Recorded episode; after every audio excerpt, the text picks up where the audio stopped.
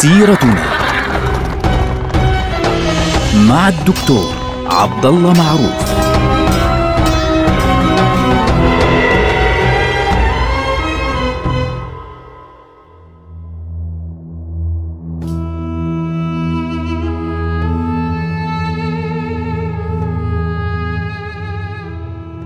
السلام عليكم ورحمة الله وبركاته. سيرتنا سيرة هذه الأمة العظيمة ونحن الآن مع ذي النورين عثمان بن عفان رضي الله عنه وأرضاه صاحب رسول الله وأمير المؤمنين. عثمان رضي الله عنه عندما بدأ الخلافة بدأ خلافته قلنا أنه خلافته مدتها 12 سنة. أول ست سنوات من خلافته كانت مسألة يعني آه، طيبة وحل فيها الخير على الناس آه، فتحت عدد كبير من البلدان ووصلت الدولة الإسلامية الراشدة في زمنه في أول ست سنوات بالذات وصلت إلى أقصى اتساع لها على الإطلاق. لكن بعد ذلك في الست سنوات الأخرى كانت فترة الفتنة ولكن عموما حتى في فترة الفتنة على فكرة يعني كانت بعض الأحداث المهمة مثل مثلا ذات الصواري وغيرها كانت في ذلك الوقت مهمة جدا. لكن بشكل عام في خلافة عثمان رضي الله عنه وأرضاه أول الأحداث المهمة كانت أنه بدأ آه، يأمر باستئناف الفتوح التي كان عمر رضي الله عنه قد أمر بأن توقف لكي يثبت الإسلام في تلك البلاد. ففي فترة عثمان رأى رضي الله عنه أنه الخلافة تمت الآن والإسلام ثبت في هذه البلاد ثم بالتالي يمكن الانفتاح أكثر بشكل عام. من هذه الأحداث على سبيل المثال أنه معاوية آه، رضي الله عنه معاوية بن أبي سفيان رضي الله عنه كان آه، أمير الشام في عهد عمر رضي الله عنه وكان يلح على عمر يرسل له دائما يقول له يعني يا أمير المؤمنين ما يعني لماذا لا نغزو قبرص؟ لماذا لا نذهب إلى البحر ندخل البحر؟ لأنه البحر هو فعليا بحيرة بيزنطية تتحرك فيها السفن والاساطيل البيزنطية في أي مكان وفي كل مكان، فكان عمر رضي الله عنه يخشى على المسلمين، فكان يرفض ذلك رفضا قاطعا. فلما آه، ولي عثمان رضي الله عنه أرسل له معاوية بالأمر فأذن له عثمان. فتحرك معاوية بأسطول أسس أسطول وكان أول أسطول بحر يؤسس في تاريخ الإسلام.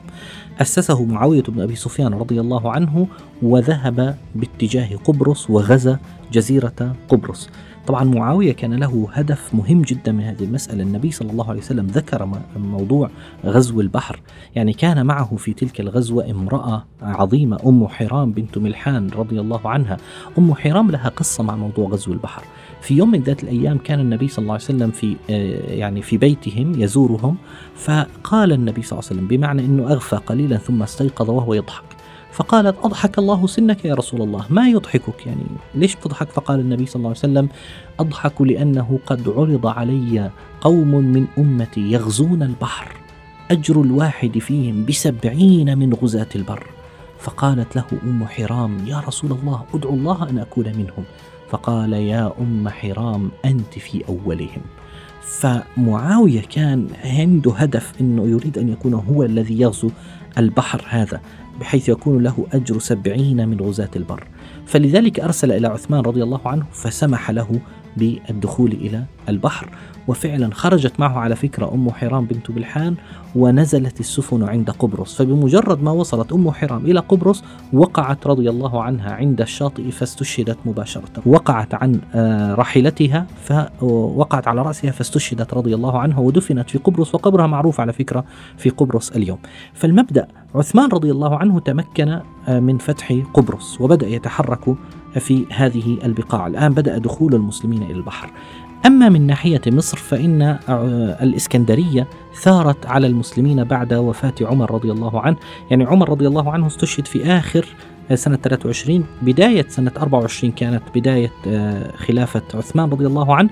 ثم في سنة 25 نقضت الإسكندرية صلحها وثارت على المسلمين فبالتالي أرسل إليهم آه، عمرو بن العاص جيشا فأخضعهم مرة أخرى. ثم أمر عثمان رضي الله عنه الجيوش من أراد من قادة الجيوش أن ينساحوا في إفريقيا يعني يتحركوا في إفريقيا فليتحركوا. فسار عبد الله بن سعد بن أبي السرح فاجتاز طرابلس. كان آخر نقطة وصلها المسلمين في عهد عمر طرابلس في ليبيا. فاجتازها والتقى بالجيوش البيزنطية في أواخر المناطق اللي بعد ليبيا مباشرة باتجاه تونس وبالتالي هذه البقاع كلها دخل فيها عبد الله بن سعد بن أبي السرح. أيضا المسلمون أيضا تحركوا باتجاه النوبة تحركوا باتجاه السودان. عقبة بن نافع الفهري تحرك باتجاه بلاد النوبة اللي هي اليوم السودان. لم يدخل فعليا بالعمق وإنما يعني دخل في أطرافها الشمالية اللي هي شمال السودان اليوم. وبالتالي تحرك المسلمون في هذه المناطق بشكل كبير جدا. أيضا آه، في ذلك الوقت في الناحية الشرقية وصل القائد المسلم عمير بن عثمان إلى فرغانة. آه، وعبد الله الليثي وصل إلى كابل. وبالتالي أيضا حتى عبد الله التميمي وصل إلى نهر السند وسعيد بن العاص فتح جرجان. وفي ذلك الوقت انتفضت فارس مرة أخرى فأخضعها عبد الله بن عامر فانتهى الأمر على أنه خلص قضيت أي فكرة لعودة بلاد فارس أو الإمبراطورية الفارسية إطلاقا في عهد عثمان. رضي الله عنه وأرضاه، لكن أهم الأحداث العسكرية في ذلك الوقت على الإطلاق كانت معركة ذات الصواري. هذه المعركة التي آه، حدثت آه، بين المسلمين والبيزنطيين كانت مهمة جدا، ليه؟ لأنه هي أول معركة بحرية حقيقية بين المسلمين والبيزنطيين. طبعا إحنا بنعرف إنه معاوية بن أبي سفيان رضي الله عنه غزا قبرص طبعا هذا كان بالنسبة للبيزنطيين كان إنذارا كبيرا أن هؤلاء المسلمون يعني لم يكتفوا بالبر وإنما الآن بدأوا يتحركون في البحر وبالتالي عندنا مشكلة يجب أن نقضي عليهم. فبدأ أسطول البيزنطيين يهاجم السواحل الشامية وسواحل الإسكندرية. فقام المسلمون في الإسكندرية ببناء أسطول كبير جدا وبدأوا يتحركون من الإسكندرية ليلتقوا بأسطول الروم في معركة كبيرة جدا. قيل إنها حدثت عام 31 آه، وقيل إنها حدثت عام 34 الارجح إنها في سنة 34 قريبة من الإسكندرية؟ وسميت هذه المعركة ذات الصواري. لماذا؟ لأن عدد السفن التي شاركت فيها كان عددا كبيرا جدا. المسلمون كانوا في ذلك الوقت بقيادة عبد الله بن أبي السرح أرسله معاوية بن أبي سفيان والإمبراطور قسطنطينوس نفسه قاد هذه المعركة وقتل في هذه المعركة. وبالتالي أصبح المسلمون قوة عسكرية يحسب لها ألف حساب في الناحية البحرية في منطقة البحر. وهذا الأمر كان مخيفا جدا للإمبراطورية البيزنطية. حتى أن معاوية بن أبي سفيان بعد ذلك توجه برا ودخل منطقة الأناضول. يعني اقترب قريبا من أنقرة اليوم. اقترب في سنة 33 الهجرة من أنقرة ثم رجع بحيث أنه يخيف هذه الإمبراطورية ويقول لهم نحن قادرون على أن نصل إلى مختلف المناطق في, في الأناضول. أيضا في هذه الأحداث المهمة التي حصلت بدأ عثمان رضي الله عنه فعليا يتواصل مع ملوك العالم الكثيرة في ذلك الوقت. يعني تذكر بعض الروايات أن ملوك الصين أول اتصال لهم بالمسلمين كان في عهد عثمان. تذكر بعض الروايات أيضا لكن هذه غير مؤكدة طبعا الأولى الصين. لكن هناك بعض الروايات تذكر أيضا أن الهند كان أول تواصل بين المسلمين والهند كان في عهد عثمان بن عفان رضي الله عنه على خلاف أيضا بين المؤرخين. النقطة التي تعتبر نقطة مضيئة في عهد عثمان بن عفان رضي الله عنه بالرغم من أنها كانت واحدة من النقاط التي يعني أخذت عليه فعليا آه، في فترة الفتنة هي جمع الناس في القرآن على حرف واحد. المسلمون قبل عثمان بن عفان رضي الله عنه كانوا يقرؤون على سبعة أحرف. وعثمان بن عفان في زمنه أصبح عدد غير العرب العجم في بلاد فارس وفي بلاد أفريقيا وفي بلاد ما وراء النهر أكبر بكثير من عدد العرب. والمسلمون الصحابة الذين كان عمر رضي الله عنه يمنعهم تماما من الخروج من المدينة كبار الصحابة سمح لهم عثمان بأن يتوجهوا في مختلف بلاد الله في الأرض فبالتالي انساحوا في البلاد وبدأوا يعلمون الناس القرآن وكل واحد قرأ على حرف من رسول الله صلى الله عليه وسلم. فحذيفة بن اليمان في يوم من ذات الأيام يرى بعض الناس يقرأ ثم يأتيه أحد ويقول قراءتي خير من قراءتك ثم يكفر بعضهم بعضا. فحذيفة بن اليمان ارتعب من هذا المشهد لأنه يعني شيء مرعب وخرج مباشرة ركب ناقته وخرج مباشرة إلى المدينة المنورة ورأى يعني عثمان وقال له أدرك الناس يا أمير المؤمنين فقد اختلفوا في كتاب ربهم. يعني الناس اختلفت كفر بعضهم بعضا في القرآن. فعثمان عند ذلك فكر وقال يجب أن نتخذ قرارا يعني حاسما. ما هو؟ يجب أن نمنع قضية الأحرف السبعة ننهيها تماما ونجمع الناس على حرف واحد. هذا هو جمع القرآن الذي في عهد عثمان. طبعا هو يختلف عن جمع القرآن في عهد أبي بكر. في عهد أبي بكر جمع القرآن يعني أن يوضع القرآن في مصحف بين دفتي مصحف. أما جمع القرآن في عهد عثمان فهو يعني جمع الناس في القراءة على حرف واحد. ما هو؟ حرف واحد هو الحرف الذي كان على لغة قريش فعليا. فلذلك قرر عثمان رضي الله عنه أن يسند هذا الأمر إلى نفس اللجنة التي نسخت المصحف التي كتبت المصحف في عهد آه، أبي بكر رضي الله عنه بقيادة زيد بن ثابت. قال له يا زيد الآن تجمعون الناس على حرف واحد وعلى كتابة واحدة وبتنسوا الأحرف السبعة. خلاص الناس لا تستطيع الآن أن تستوعب فكرة الأحرف السبعة وبالتالي تجمعونهم على حرف واحد.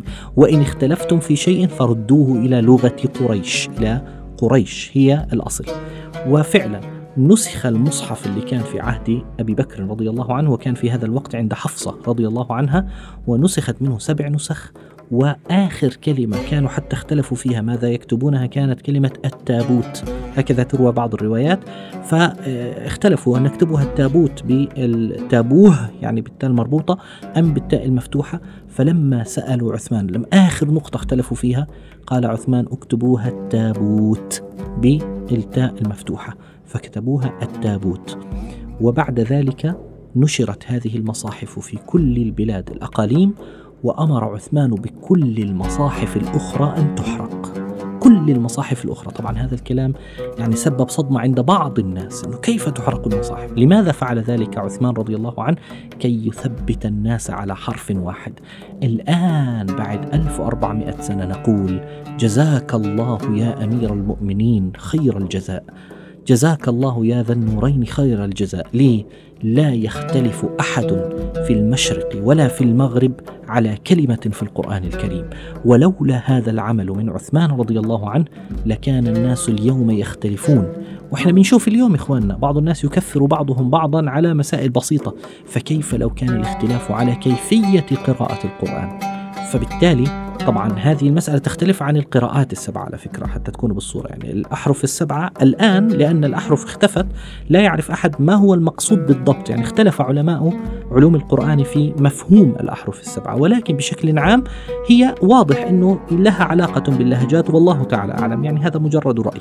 فبالتالي اكتمل الأمر على هذه الفكرة. أول ست سنوات كانت سنوات خير وبركة. رضي الله عن عثمان. نلقاكم على خير. والسلام عليكم ورحمة الله وبركاته.